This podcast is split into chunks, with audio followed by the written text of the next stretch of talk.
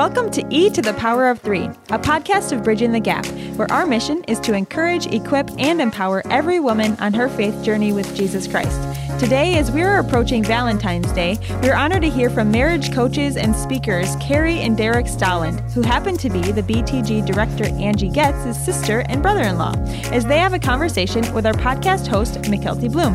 In this encouragement episode, they will be discussing biblical perspectives on conflict resolution, powerful communication tools and priorities within marriage, as well as the number one key to a successful marriage. I hope you enjoy this Valentine's season podcast.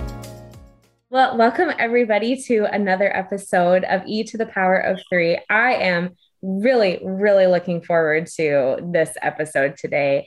We are joined with Derek and Carrie, and we are going to be talking all about marriage and how that works, the ins and outs, the good, the bad, and the ugly, you know, all of the above. So I'm really excited about it. Thank you guys for joining me.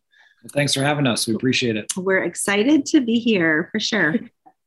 Well, for those of us that don't know you, would you mind just taking the opportunity to just introduce yourselves a little bit about who you guys are, how you met, who's in your family? That would be great just to get us started. I'll let you start. Okay. So, uh, Derek and I have been married for almost 23 years. We got married in 99 and we met in second grade. So, which is really fun. So, we grew up together uh, we did date in high school some, and then Don't ask about that though. It was on and off, and it's a long story. it was kind of a messy, yeah. But we are here together now, married. Uh, we have three kids. So we have uh, Reagan, who is a senior in high school, heading to North Central in the fall, which is really exciting. Mm-hmm. and sad all at the same time. And then we have another daughter, Lauren, who's a freshman in high school, and then a son, Caleb, who's a sixth grade little boy. And let's see. What else? How do we how do we? We actually did go to school together in second grade. And so i always tell people the story that so her name was stevens and mine was stalin. So we always sat next to each other. So the i mm-hmm. literally remember this in, in second grade. This was actually in third grade but they asked her to spell mississippi. And so she stood up and spelled mississippi. And i remember thinking wow that lady is brilliant and beautiful. That's who i want to marry. And so here we are a long time later. So all due to Mississippi. all due to Mississippi. We need to go travel there on one of our trips at least. Sure. So in honor of it. uh, well, that's awesome. I I love when it's been so long and there's all of those pieces and of course it was high school there's the drama right it's just that is it yeah. is what it is exactly. we actually run our marriage ministry at the church here too so that's Hmm. We've been doing that for, I don't know, five or six years.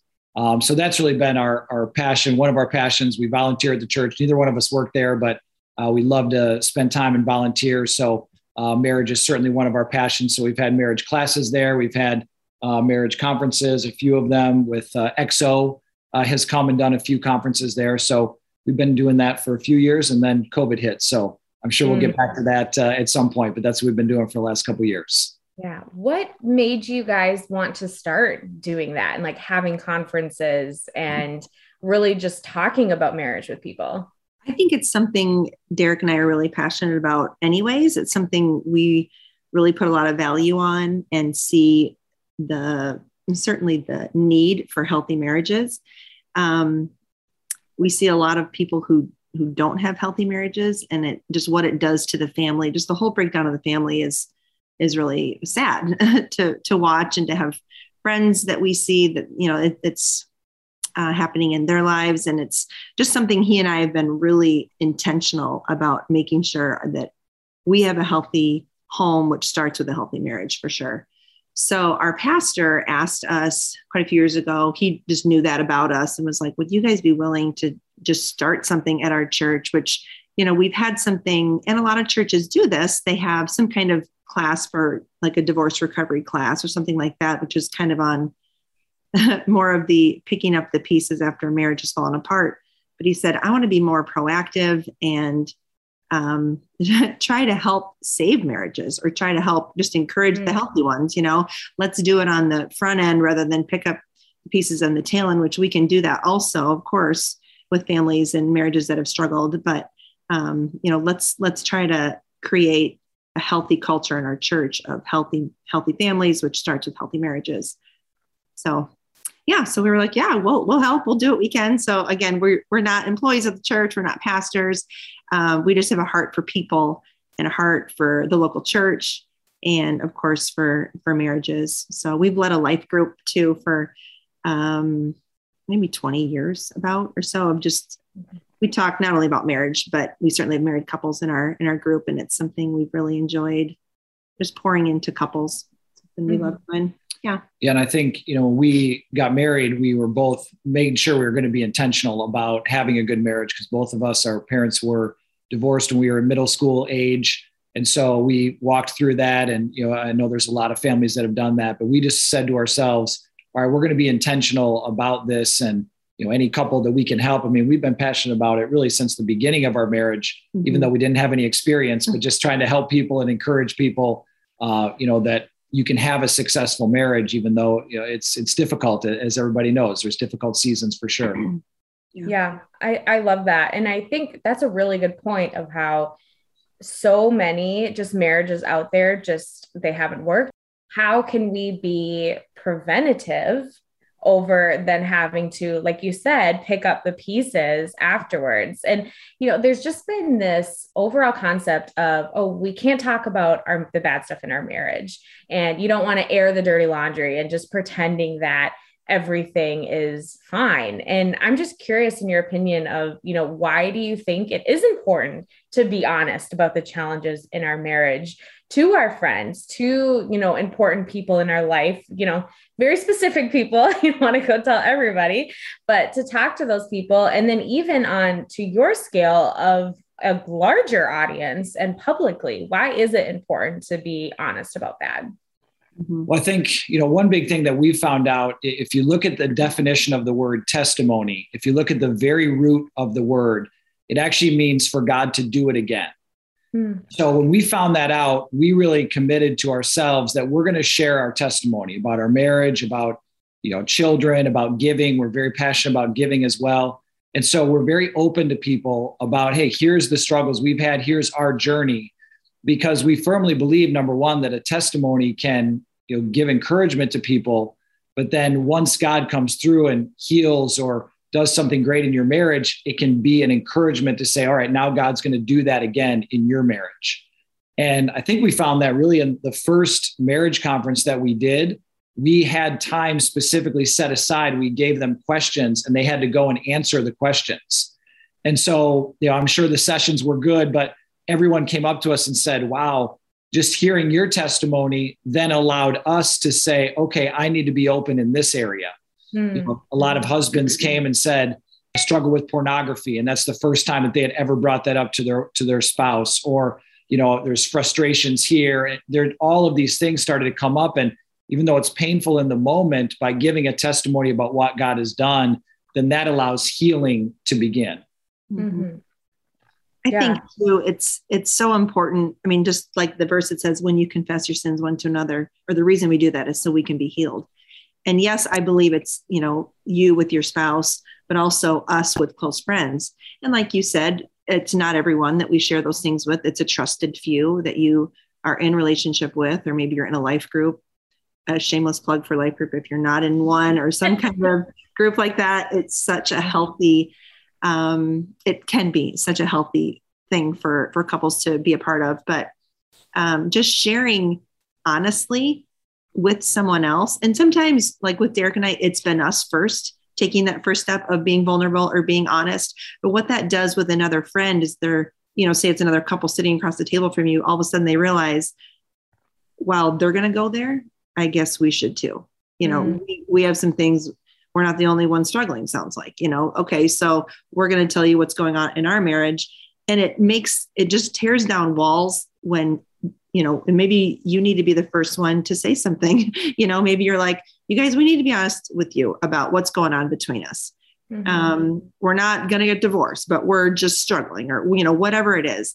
And I, I think there's something special that happens there with friends and i think god wants that so much for us to feel like we have a safe place in another couple, or maybe it's your pastor and his wife, or whoever it might be, that God's, you know, put in your path, put in your sphere of in, in, in your circle, you know, of, of, people that you might trust. But um, it's it's just part of having healthy relationships with other people that I, I think really can help your own marriage find a healthier spot.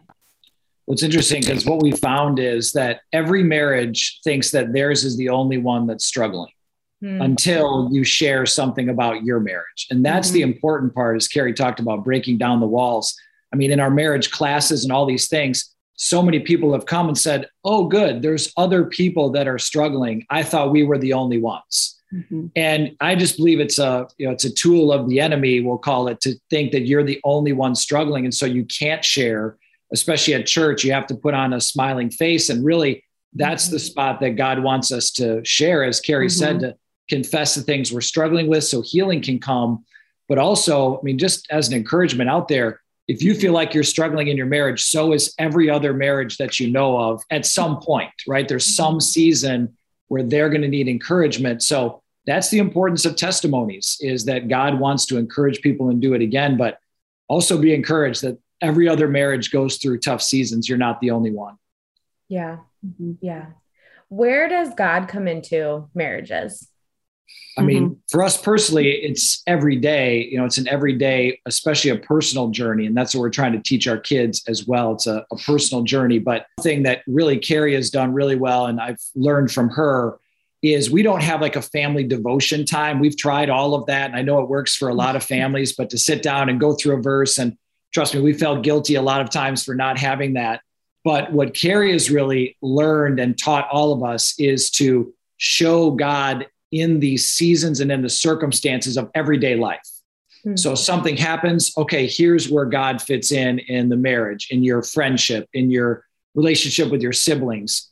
In our opinion, that's the best way to teach what God wants to do to teach his word. You know, God talks about in Deuteronomy, it talks about, you know, when you rise up, when you lay down, when you sit, and when you're going on your way. Those are the times to talk about what God's doing. And I think Carrie's really learned and taught all of us how to do that in day to day life. Say, hey, here's where God fits in. What are your mm-hmm. thoughts on that? Thanks, Sunny. um, it, it's and I'm I'm very very practical, so I I learn that way anyway. So it's easy for me to kind of teach in that same realm of super practical. Um, yeah, I mean, God is God certainly is in woven through the fabric of our lives in in every way in our marriage in our home in the way we in the way that we speak to each other in the way we speak to our kids. Um, I, I think it's it's amazingly important to have a healthy relationship.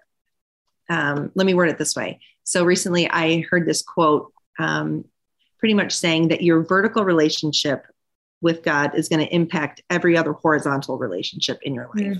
Mm-hmm. So, God being number one, and then obviously that's needs to be healthy and strong, but that will impact every other relationship with your spouse, with your kids, with your friends, with your parents, um, with whoever. And when that relationship is is broken, that that vertical relationship, or even at an unhealthy spot, you will notice there will be unhealth in every other relationship in your life. Mm-hmm. And sometimes um, I know not every relationship that's unhealthy is maybe your fault or you have control over or whatever. But um, just like the the verse says, I was thinking of this today. You know, when when it's in your con, I forget what the reference is, but do everything in your power to maintain peace within those relationships that are around you. And I, I think when you have peace with God, it's much easier to to be kind to be understanding, mm-hmm. you know, to um, one phrase Derek and I say probably daily, and even when we talk to many other couples, um, is believe the best about each other. And that has um, brought us so far with just the way that we understand when, when there's differences, when there's conflict, just to believe the best about someone, which mm-hmm. I believe God wants us to do. I mean, when you think of the enemy as the accuser of the brethren, okay, he also always is going to accuse him of being a jerk, of being selfless, of being thoughtless or careless or inconsiderate or you know all the things that we can tend to think of our husband or our spouse you know. Um, but yet when we choose to believe the best which i believe god wants us to always think of someone or especially our husband to to put him in a spot where you're serving him and then also if he's doing the same thing where he's saying i'm going to believe the best about carrie she didn't intend to hurt me. She didn't intend to be thoughtless. She didn't, you know, would just believe the best. And he's looking to serve me. When we both are serving each other and believing the best of each other, it's like such a win. You know, I mean, there's mm-hmm. not that there's not conflict or there's not an argument or there's not misunderstandings because we are not perfect and we do not always believe the best, like you know. But when when you just have that as your as your backup, like, okay, Derek did not mean that I know the enemy wants me to be really mad right now and to say some things that I would regret possibly later. I'm going to shut my mouth and believe that he did not mean he did not mean that. You know, just mm-hmm. like that little thing of I, I think that's what God wants us to be. I mean, an example of how God is woven through our marriage, but um, it's it's it solves many things when we just choose to believe the best of each other. No, that's all so good. And so this, you know, this next question is kind of a controversial question, I feel like in the marriage with kids world. You know, my whole life growing up, I was always told no matter what, your kids come first. They come first in every avenue and situation. And then I think it was about like five or six years ago that I was listening to a podcast and someone said, No, actually, my marriage comes first and then it's my kids. And it totally just blew my mind because I'd never, I'd never heard it that way. You know, your kids are your world, they're supposed to come first. So I'm really curious, you know, what is your perspective on that? You know, which side do you lean and and um, why? Yeah, no, we we definitely believe that your spouse comes first. And you know, I think there's lots of scripture that backs that up. You know, I mean, the Bible does not say that you become one with your children. Mm. Think about it when you when you are married, you know, God says two become one that doesn't happen with your children, right? Children are a gift. We believe that they're absolutely a gift from God, but it's our job to raise them. And mm-hmm. then we our goal is to have them become one and have their own family, right? Where they are able to show God's love and healing and all those things. But we've talked to so many couples that have had that philosophy where the kids are first. Um, kids are first with their sports, kids are first with their activities, right? And We've even had couples say, "Hey, we'll we'll go you know we'll go out on a date when our kids are out of the house." Like mm-hmm. that phrase just scares us, mm-hmm. right? And it's very difficult to keep your spouse first because especially in this world and I think the last couple years have shown us, hey, you can shut down for a little bit, but as you get into activities and you have, you know, two and three children, there's lots of activities and lots of evenings that get get gobbled up in time. But that's where we go back to that first word of being intentional. And that really has been something that we've focused on is how can we be intentional about having time together? Mm-hmm. And I mean, I'll tell you just out of honesty, the last couple years have been tough to be intentional, right? We used to be very good about going out on date nights and now for a long time you you can't go out to eat and do all these things, right? So you get out of those habits and we're actually just trying to work back and all right, what does intentionality look like now?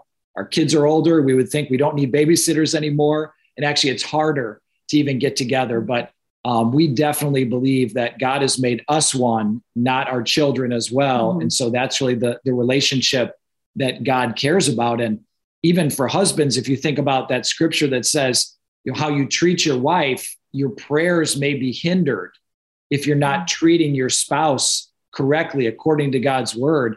Hmm. He doesn't say that about your children, right? He gives lots of advice and lots of wisdom about how to treat your children and all those things. But that verse is specifically said to husbands I'm watching how you're treating your spouse. And if you're treating her how I want, then yes, I'm going to hear your prayers. But I don't like the verse, but it says your prayers will be hindered if you're, if you're, not treating her with respect and understanding. And so mm-hmm. we believe that that's the relationship God focuses on primarily and then it's our job together to try to mm-hmm. prayerfully raise the kids and one thing that we've had to tell our kids right because kids are always kids are more demanding than husbands are normally you know they're a little more needy and normally uh, yeah vocal about it right not scared to say it um, but one thing we've had to say, you know, because there's nights, of course, especially when they were younger, it's like, oh, mom, don't go out. I want you to, you know, be sure to be home and tuck me in, or all the things that kids want us to do with them. Um, they just like us, so they don't want us to be gone. And um, I mean, even my sixth grader, you know, recently was like, how come you and dad have to go out? Weren't you, you know, you were gone, whatever. I don't know what he was complaining about, but, you know, I have reminded them for years like, guys, this is something God wants us to do. God cares a lot about our marriage. And if we do not have a healthy marriage, we do not have a healthy home. And building a healthy home is going to be the most important thing we can do as mom and dad for you guys. And what God asks us to do is to take care of, you know, our relationship first. And then that creates a very healthy, safe home for you guys to grow up in and you know that kind of thing. So i use that verbiage a lot. And i've heard it said too um, just a quote is the best thing you can do for your kids is love your spouse. And how are your children going to learn how to have a good marriage if they don't watch it yeah. and someone said that to us i don't remember where it was but that really hit home to us is that it's our job to show our children here's what a good marriage looks like. It's not focused on you. Our life our family doesn't revolve around you. It revolves around god. And then god has put us in, you know over the family. But that has really stuck with us is that it's our job mm-hmm. to show them because we want them to have healthy marriages right? When they go off and find find their spouse that that's our goal. Yeah. Yeah no, I think that's so good. I mean, I I think that's one of the reasons that we also need to be as you were saying earlier, sharing about this and pouring into also the next generation who a lot more are coming up with, you know, not a two parent family and you know, it for me myself I grew up with a single mom and so when I got married, I would tell my husband all the time, I don't know what I'm doing. Like I don't, you know, I I don't really know. I was an only child single mom and the world revolves around me. Like I don't know how to do this. So I think it is good that we are really communicating how do we have this healthy marriage to kids, your kids, all uh, kids in general, and to be able to empower them and to know what that that biblical truth is. Right when if you think about it, and Carrie and I learned this a few years ago, but God has entrusted each one of us, like I'm the only one that can meet Carrie's needs. Mm-hmm. Right. So that's how God designed it. Two become one. And now I'm the only one that can meet her needs. And she's the only one that God has created to meet my need. And it's just interesting because a lot of times parents and, you know, especially moms try to get their needs met from the children a lot of times, right? That becomes their focus. The husband maybe if he's out working tries to get his needs met from work. And you just think about it that's not how god created it. He created each one of us to meet each other's needs. That's what god wants us to to be focused on. And it's just an mm-hmm. interesting thought that literally in the entire world i'm the only one that can meet her need and she's the only one that that is created to meet mm-hmm. my need mm-hmm. oh, that's good no i love that well, I want to jump into the the nitty gritty of marriage here and really dive deep into it. So, a lot of people say that you know the key to a healthy marriage is communication and being able to be fully open and honest, authentic, and talk about things. Do you guys feel that is you know the key to a healthy marriage, or do you think there's something else that's like no, this is this is what we tell people is the key key to marriage?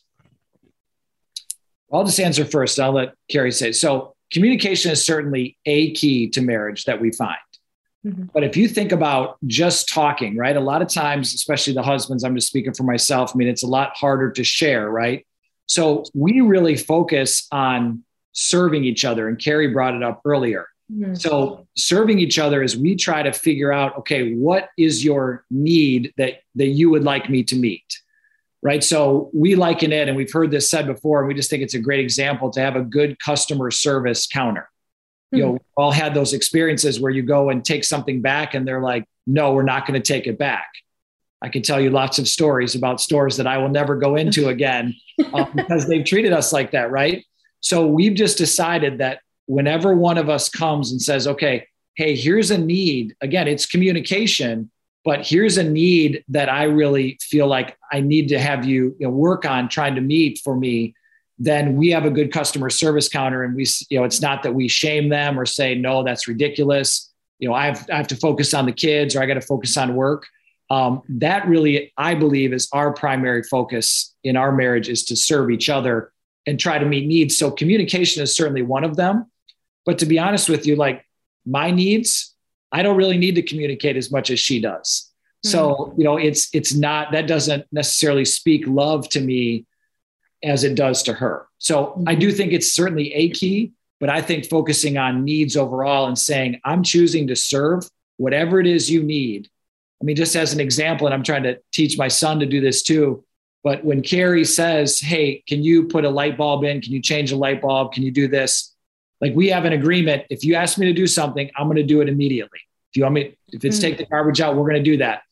And even tonight, uh, our son Caleb, she had asked for the garbage to go out and he was studying and she's like, it's okay. You can study. But he was like, dad, I, she told me I could study. I, you know, I, so it's something that we try to do to show, Hey, if this is a need that you're saying that you have, we want to be there to try to meet it. Mm-hmm. I don't know. What are your thoughts? Yeah. Or even, you know, the whole customer service counter analogy.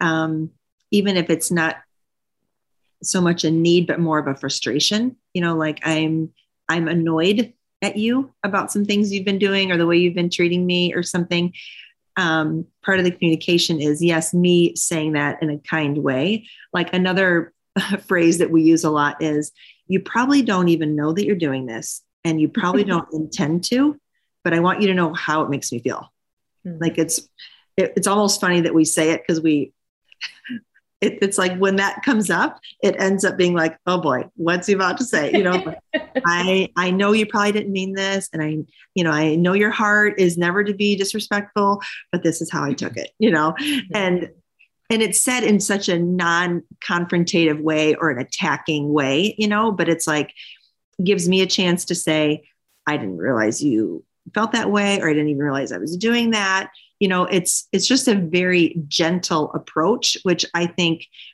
um, communicating obviously part of that is words the words that we choose to speak but so much of communication is in how we say it right mm-hmm. i mean you can say you're sorry or you can be like. I am so sorry i really did not mean to hurt you you know there's a couple ways to apologize right uh, lots of ways to say lots of different things but um, some of communication certainly has to do with the manner in which you say it. And I think when both of you are willing to approach it in a way that's not attacking, not assuming the worst, not um, assuming their intent when they said it. I mean, who wants to have the the worst believed about them before they've even had a conversation to defend themselves? Yeah. Like no one. No one wants that. And when you go in with grace rather than this attacking you know, divisive kind of spirit about you, like no one is going to respond well to that. So, mm-hmm. and maybe in your marriage, you're like, oh, yeah, that's us. That hasn't gone well. You know, I'm challenging you, try it differently. You know, try, try to say it in a, in a kinder way. Try to go at it without attacking, but just, and don't assume their intent was to hurt you and be malicious. I think, uh, you know, again, that is the enemy's tool. The enemy always wants to divide if there's ever division in your marriage, it's not the Holy Spirit. Period. Holy Spirit mm. never brings division. The Holy Spirit wants unity. And even I think it's Psalm, is it 121? It says, where where brethren dwell in unity, there the Lord's the Lord commands his blessing. It's either Psalm 103 or 121. I don't remember. Um, but I, I think of that like when there's unity between the two of you, when there's unity in the home, God commands his blessing. Like that's what we want. How can we stay in unity? It's not in attacking each other. It's not in you know, assuming the worst, attaching intent in our minds of what he meant when he did this, said this, you know, but when you go in with so much grace and it's not something that's going to come natural, you like you have to force yourself to do that. you know, you have to kind of have what we tell teenagers a pre-choice choice, meaning I'm going to decide before I have to actually make the choice how I'm going to respond when this comes up.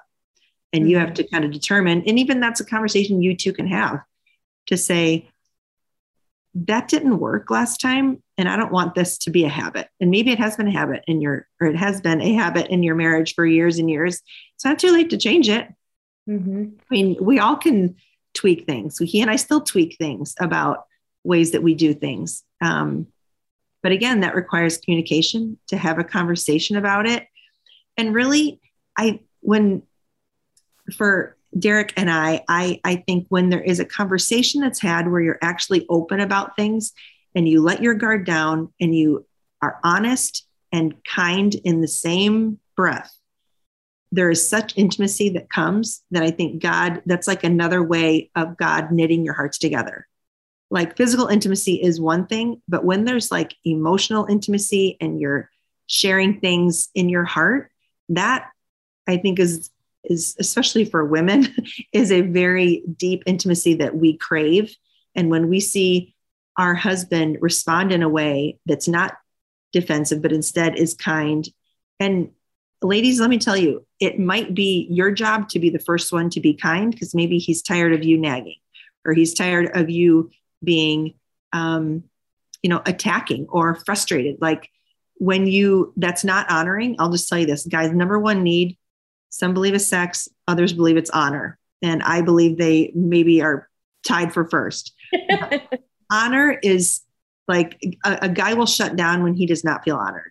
And when you nag, when you treat him like a 10 year old, when you yell at him, when you belittle him, like people at work don't treat him that way probably. But when he comes home and he gets treated by you, treated like that by you, the last thing he wants to do is be in a kind conversation where he's baring his soul, telling you how he feels. And, you know, it's like part of the conversation is having a healthy conversation is you helping create the environment where it's honoring, you're building him up with your words, thanking him for working, thanking him for whatever it is he, he does for you and the kids. That's the kind of environment that a guy wants to come home to, number one, which who doesn't want their husband to come home? You know, like, let me phrase it differently. We all want our husband to come home and want to be home, that that would be his, his favorite place to be because mm-hmm. he feels honored, he feels loved, he feels important, his needs are met. But also, it's not all about him, right? He's doing the same for you in a perfect world, right? And in a healthy marriage. I won't say perfect world because our world is not perfect, but you know, in a healthy home, that's the goal. And it's yes, it's it's his job and it's my job to create that healthy, safe atmosphere and environment with the way that we speak and the words we choose to use. But I think, you know, women, we can because we're the ones that want it almost more than guys. We want to talk more than more than they do at times and i think if if we want them to listen and engage and open their mouths that means you have to be quiet mm-hmm. and not always talk you know and ask things ask questions to him that are that are interesting to him or that are meaningful to him um I don't know, give me a well, well, that. that really dives into the nitty gritty, right? So if we want to get down to it, so mm-hmm. as Carrie said, you know, communication is certainly words speaking is more important to her than it is to me. But what we heard one time uh, said, and I thought this was just absolutely amazing, where you know we as the husband need to be more open than we want to be or than we feel to be, right? So that's actually that's the same thing that the, our wives feel that we feel when we're we're have, wanting to have sex, right? So guys get excited about that. Well, the wives, at least in our marriage, get just as excited about talking, right? That doesn't make any sense to me but when they, when this pastor said, listen, you need to be naked emotionally, just like she is physically. And I just thought that was a great example of that serving each other, right? It's more important to her to communicate. So I need to make sure that I'm, you know, in quotation marks, naked emotionally and share more than I want to share. And then on the flip side, when it comes to the sexual part of the relationship, where maybe it's more important to the husband, then a lot of times the wives you know need to feel more sexual maybe than they actually or act more sexual than they actually feel as well because that may be mm-hmm. not something that comes naturally for them and i know all marriages are different but just mm-hmm. talking in, in our relationship and again so you go back to the original question is communication the key we actually believe it's a key but serving each other is actually the main key uh, at least that we focus on in trying to trying to do that in all those areas mm-hmm. Mm-hmm. Oh my gosh, all of that was so good. Yeah, that was so good and just so true and helpful, you know. And I'm even thinking back and into the beginning of my me and my husband marriage. We've been married for almost five years now. And so much of what you were saying, Carrie, of that wanting to be honored. And I feel like that is like the secret number one for mm-hmm. guys. Because for me, when we first got married, I was trying to figure him out. So I'd ask him all of these things that for him, he saw it as you're criticizing me, which means you don't think I can provide for you. You don't trust me. And it was like an impact onto yeah. his honor. And I had no idea that that was truly what was the number one thing. And I think how you figure that out is yeah, you have to communicate with each other and you have to have those open conversations of for you, like, how can I serve you best? Like, how mm-hmm. can I be a good wife, a good husband, and, and to meet those needs? So I think that was so perfectly said. Say, Carrie does a great job just as an example of that. Like, many times when I come home, you know, she said the example, but she says, you know, thank you for working you know, because she stays home with the kids and she, you know, does probably more work than I do, but you know, she honors me in doing that. And when she sees me do small things, she definitely is grateful and thankful. And again, that goes to serving each other because one of men's main need is honor. So I agree with you. I think that's a that's a great point. Yeah. So, and kind of going off of that as well, when we're talking about conflict, you know, you were saying coming to a place where you're like, I'm going to be honest and calmly and in kind words share my frustration, share what I'm feeling. When you are having a conflict with your spouse, what do you guys think is just the best way to approach it? Are you people where like, we're going to talk about it in the moment when we're feeling it? Or are you like, you know, let's take some time to just take a break so we don't say things we don't mean and then come back together? What what typically is your approach in handling that? Mm-hmm. It's probably the biggest question we get, right? Is how do you handle conflict? Because there's a lot of conflict that comes up in marriage. So, uh, number one, you know, Carrie talked about pre-choice choice.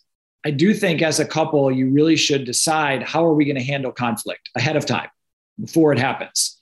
You know, we've talked to some couples where the husband's like, "Hey, I need like five days." Yeah, you can't do that, right? Like that's not that's not good enough. If you need to take five minutes or ten minutes and just gather your thoughts, then that's understandable. And you know, some couples that have that set up where the husband needs to take five minutes, let's say as, as an example, but the wife keeps saying, "No, no, no, we need to talk now." Like that just raises the intensity level, right? So, mm-hmm. one, our, our, encouragement is certainly to have that set up ahead of time. Number two, I think believe the best. Carrie will probably talk about that, uh, but she does that great. But number three for me is praying blessing over Carrie in this case. So we've really, and especially me, she doesn't really struggle with getting angry at people, but um, but I do. And so one of the main things that I have really learned is to, if so, if you're frustrated with, in this case, Carrie, just to pray blessing over her. And that to me has made sure that my heart stays in the right spot. And a lot of times you maybe don't feel like it, you're angry, you're frustrated, whatever. But in my opinion, it's one of the greatest things that you can do. Just make sure it's a part of your process to pray blessing, whether it's in person whether it's just by yourself and praying blessing over Carrie, like that has helped me in my heart keep my heart at a humble spot instead of, as Carrie said, not believing the best and getting angry. That has helped me stay a lot more calm. Is just simply praying blessing. What are your mm-hmm. thoughts? Um, yeah, so definitely Derek is more of a he he needs a few minutes to process things. Um, I'm not real quick in like retaliating or like I'm not um, quick with words, not every time when it's time to, and really we don't argue. We're, we're, we're not fighters or arguers by nature. Um, but of course that doesn't matter. There's still conflict that happens. Um, anyway, it, it does take Derek a few minutes longer to, maybe it's because he needs to simmer down and pray over me for a minute before, which I appreciate that he doesn't come and, you know, yell at me. He never yells at me. Um, anyways, but even like there's there's times where it's like uh, maybe maybe we're the only ones at like 11 o'clock 11.30 at night you're laying in bed and then it finally comes out like why you're ticked or why you're mad yeah this is tired is just never a good time mm-hmm. to have like um healthy conversations i'll say and so there's been times where you know we're, we're laying in bed you know i say something he says something whatever we're frustrated because it's finally like hit the boiling point as we our heads hit the pillow and rather than go to bed angry which the bible's clear about that because the enemy is just going to counsel you all night long about what a jerk he is and all of that. Like there, there's such truth to do not go to bed angry. So what we do in that scenario, it's like we're not going to have a healthy conversation right now about this. Um, right now, we're gonna, and we we say this like we're gonna believe the best about each other. You know, I love you. You know, I'm not going anywhere. We're gonna be fine, but we need to talk about this. But we're just gonna say right now, we're not angry. Um, I still love you. You know, like those kind of things that just to even like your own mouth say it and his mouth say it, and be like, okay, we are going to bed at peace. Yes, we will table this discussion for now and talk about it more tomorrow. You know, um, and sometimes sleeping on it diffuses the frustration. Also, if you're going to bed with the right heart about it, not if you're like he's on the couch and you're in the bed crying. You know, that's not a good way to end the night. But I, I think if you can try to come to some peace before bed, and then if it needs to be talked about the next day, then then you go there. When we we firmly believe that that you should not go to bed angry. I mean, we've had some couples come back and say, "Well, that's not really what that verse means." I don't know what other interpretation you can take of that scripture. Don't go to bed. Don't let the sun go down in your anger. Mm-hmm. Whatever you you know talk to God about and figure out, we believe that that is a true. Don't let it go down and be angry. And if you do, if you have that philosophy in your marriage and, and you've already decided we're not going to go to bed angry, we're going to pray blessing over each other, we're going to believe the best. Mm-hmm. That has helped us diffuse so many arguments and frustrations because what we found is people go to bed angry one night, then it's five nights in a row, now it's a month in a row, right? And that just snowballs into being very, very hard to come back where mm-hmm. you know let's say the husband feels like he's not getting his sexual needs met and every night he goes to bed angry a month or two or a year of that going on that is very difficult to have a healthy marriage when you're allowing that to happen mm-hmm. mm-hmm. yeah no that's so good and so when we had talked kind of to prep for this podcast one of the things you guys said was forgiving an offense and I just that stuck out to me because I'm like, okay, you oftentimes we do get to a point in our marriage where we do offend each other. We do hurt each other. The conflict goes further than we wish it would have.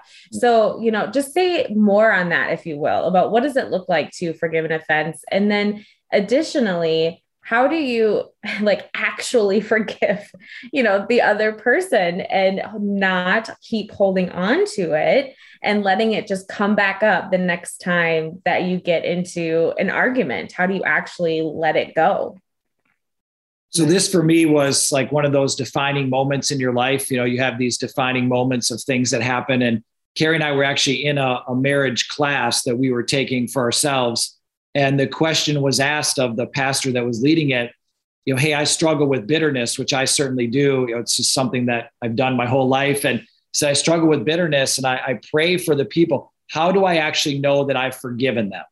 Mm-hmm. And I'll never forget the answer. He said, You will know you've forgiven them when you can pray blessing over them and mean it.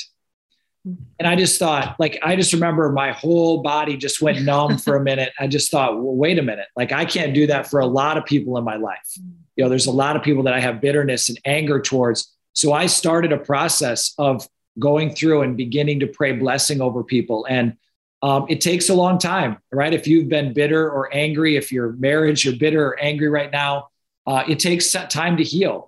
But God is very clear to bless those who, who hurt you you know, do good to those who do evil to you. I mean, it's all throughout scripture, and I'd mm-hmm. never seen it before, probably because I didn't want to see it, right? You don't want to pray blessing over people.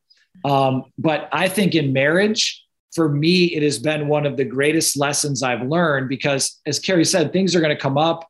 You, you know, you're there together all the time. You're going to get have things have an opportunity to be offended. And for me, just praying blessing, which means blessing your health, blessing your you know, finances, blessing relationships with our children. You just simply pray scripture or pray blessing over those people. And again, I know we're talking about marriage, so over your spouse. And I will tell you over time, your heart will begin to melt towards that person instead of being bitter.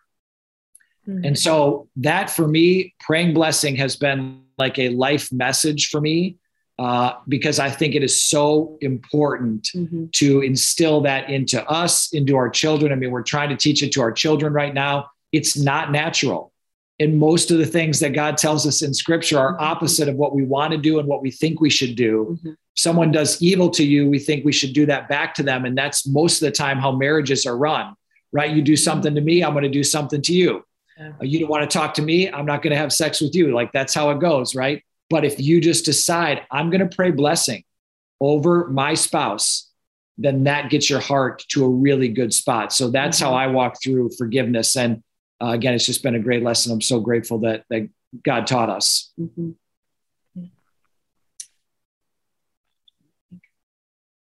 She doesn't struggle with it as much, McKelty. So I'm really the expert in being bitter and angry. so she may not have any experience with it actually. I don't know. She she just is so kind and gracious all the time in every situation so. Oh, that's very nice. Her it wheels is, are turning. That's why i'm like i'm giving her a minute. For for some reason grace comes um i won't say it, it's supernatural for me. Like i'm able to extend grace easily and i i don't know why. I'll just say it's just how god wired me. Um i am very thankful that because I, I don't struggle with with bitterness or being um, you know angry at people for long. Um, i i really i'm always kind of a positive glass half full kind of girl um, where i'm able to see the best in things and believe the best in people easily which um, i'm just thankful for that. So maybe that's something even you can be praying like god help me be more gracious. Help me help me overlook things. Help me just let it roll off my back and understand you know my husband doesn't you know yes he he hurt me but when it all you know at the end of the day does my husband love me? And does he care about me? Did he promise in sickness and in health? And maybe you need to remind each other of that like you know have a come to jesus moment and say remember what our vows said you know remember what we promised each other. Re- remember that we're in this for the long haul. Like we're not going to go anywhere and like we mentioned earlier, you know, a marriage is a blood covenant for life. We don't have that with our kids. Mm-hmm. We have an assignment with our kids, and they've been given to us to steward for a while, but they are not with us forever. Where this relationship with my husband is is here while we're on earth. And to to be angry, I, I just choose not to be that way, you know, and that maybe sounds very trite and like, well, that's easy for you because you have a good husband, you know. Um, I, I will tell you, good marriages do not come easy. Good marriages are not an accident. Good marriages are not just for the lucky ones. You know, good marriages come because you work really hard at it. And, you know, people who just think, well, they have a good marriage because they've known each other since second grade, or or because they, you know, whatever thing it is that you might think of a couple that you think, wow, I wish we had a marriage like theirs. If you were to ask them what they do to make their marriage good, they would be the same steps that you could do to make your marriage great, you know? So I, I just want to encourage people don't let the enemy tell you that your marriage can never be great or that you're kind of, you know, that you chose wrong because you married him. Like that's a lie the enemy tells many, many people. Like if you wouldn't have married him, you know, you actually you should have married and you know who that guy is. You know, that's something um that's not the Lord speaking to you. Mm-mm. You know, ever. Well, and one thing that I learned in a business building class that I was in is that you're you will always see what you are looking for. Mm. So your eyes will always see what you're looking for. So we see is we find a lot of people that again don't believe the best. And so they're saying see my spouse doesn't listen to me. And then they have all these things that happen that actually confirm that to them.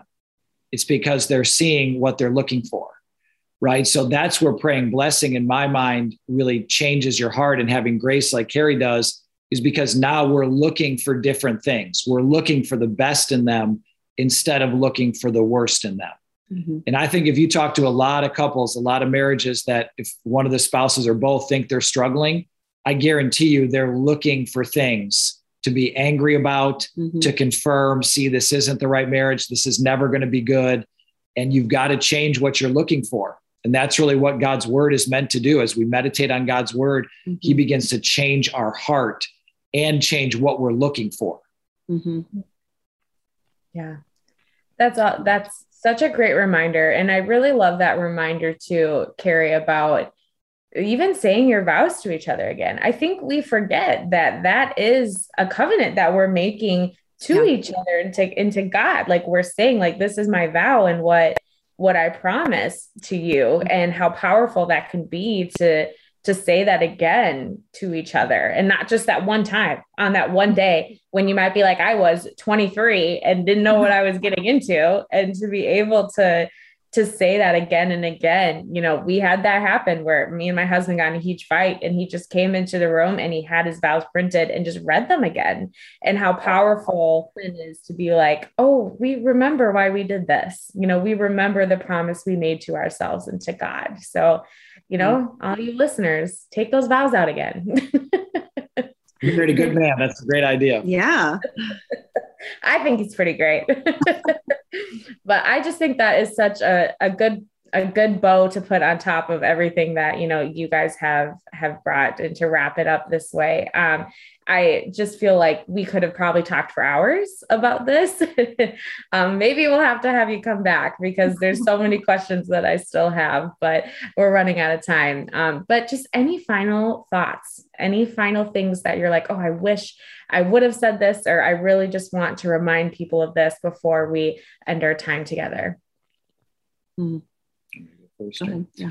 So, I mean, uh, again, we talked early on, right, about your individual relationship with God. And we talked about the most important relationship down here on earth is between your, your spouse, but the most important relationship is between you and God, right? And that's where Carrie was talking about the vertical and the horizontal relationship.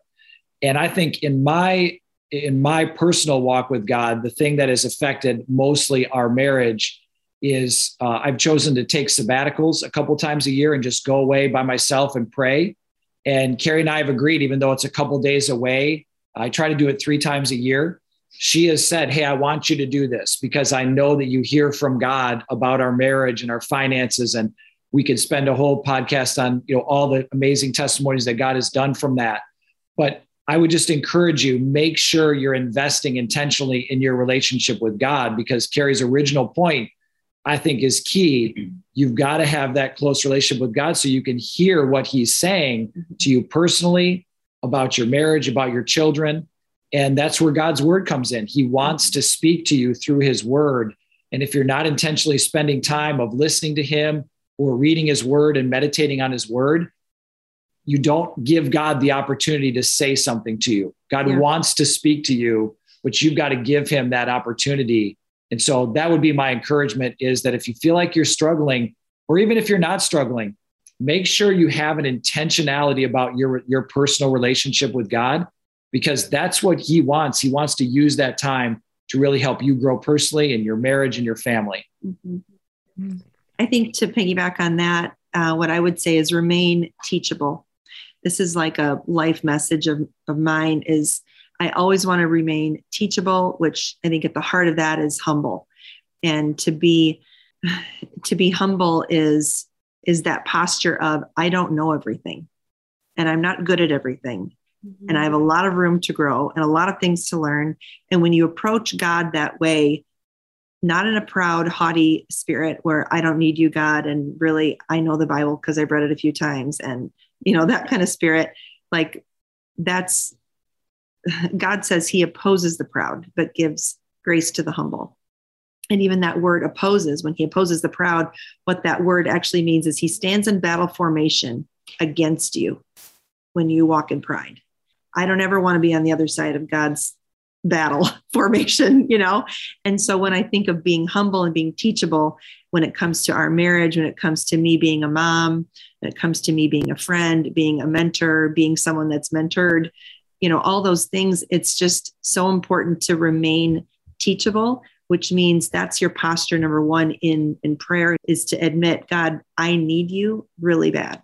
I, I need you to teach me because i i have been a wife for 23 years but there's lots more that i need to know and lots more i can learn. And being a mom you know we have three kids but still I've never had a kid leave for college before. And I'm going to need a lot of wisdom in that, you know, just always remaining in this humble, teachable posture. And I think God loves to hold the hands of those who are that way and just guide them and show them and he'll walk like step in step with you when when you do that and remain that way. Yeah. Oh, so good. It was all so good. I feel like I should just be sitting here taking notes. That was fantastic. And I I truly hope everybody listening no matter who you are, no matter where you're at in your marriage, you take this information and you go back home and you have a conversation with your spouse. Because there's probably things that just went off in your brain as Carrie and Derek were talking about. Oh, I do that, or mm, I should forgive them for that, or I need to bring this to them. And I would encourage you to do that, to take that step and to just start in this this new era where you're really having this open communication with each other and working on it and having God be first. So uh, thank you guys so much for for joining me today and being on the podcast. Well, thank for you for having us. We've enjoyed it too. Yeah, Really we fun. Appreciate it. Thank you for joining us for this encouragement episode of E to the Power of Three. We were honored to hear from Carrie and Derek Stolland and McKelty Bloom on all things marriage. Find more resources on our website at mnbtg.org, download the new Bridging the Gap app through your app store, and follow us at mnbtg on social media to stay up to date on more from Bridging the Gap. We look forward to being with you next time on E to the Power of Three.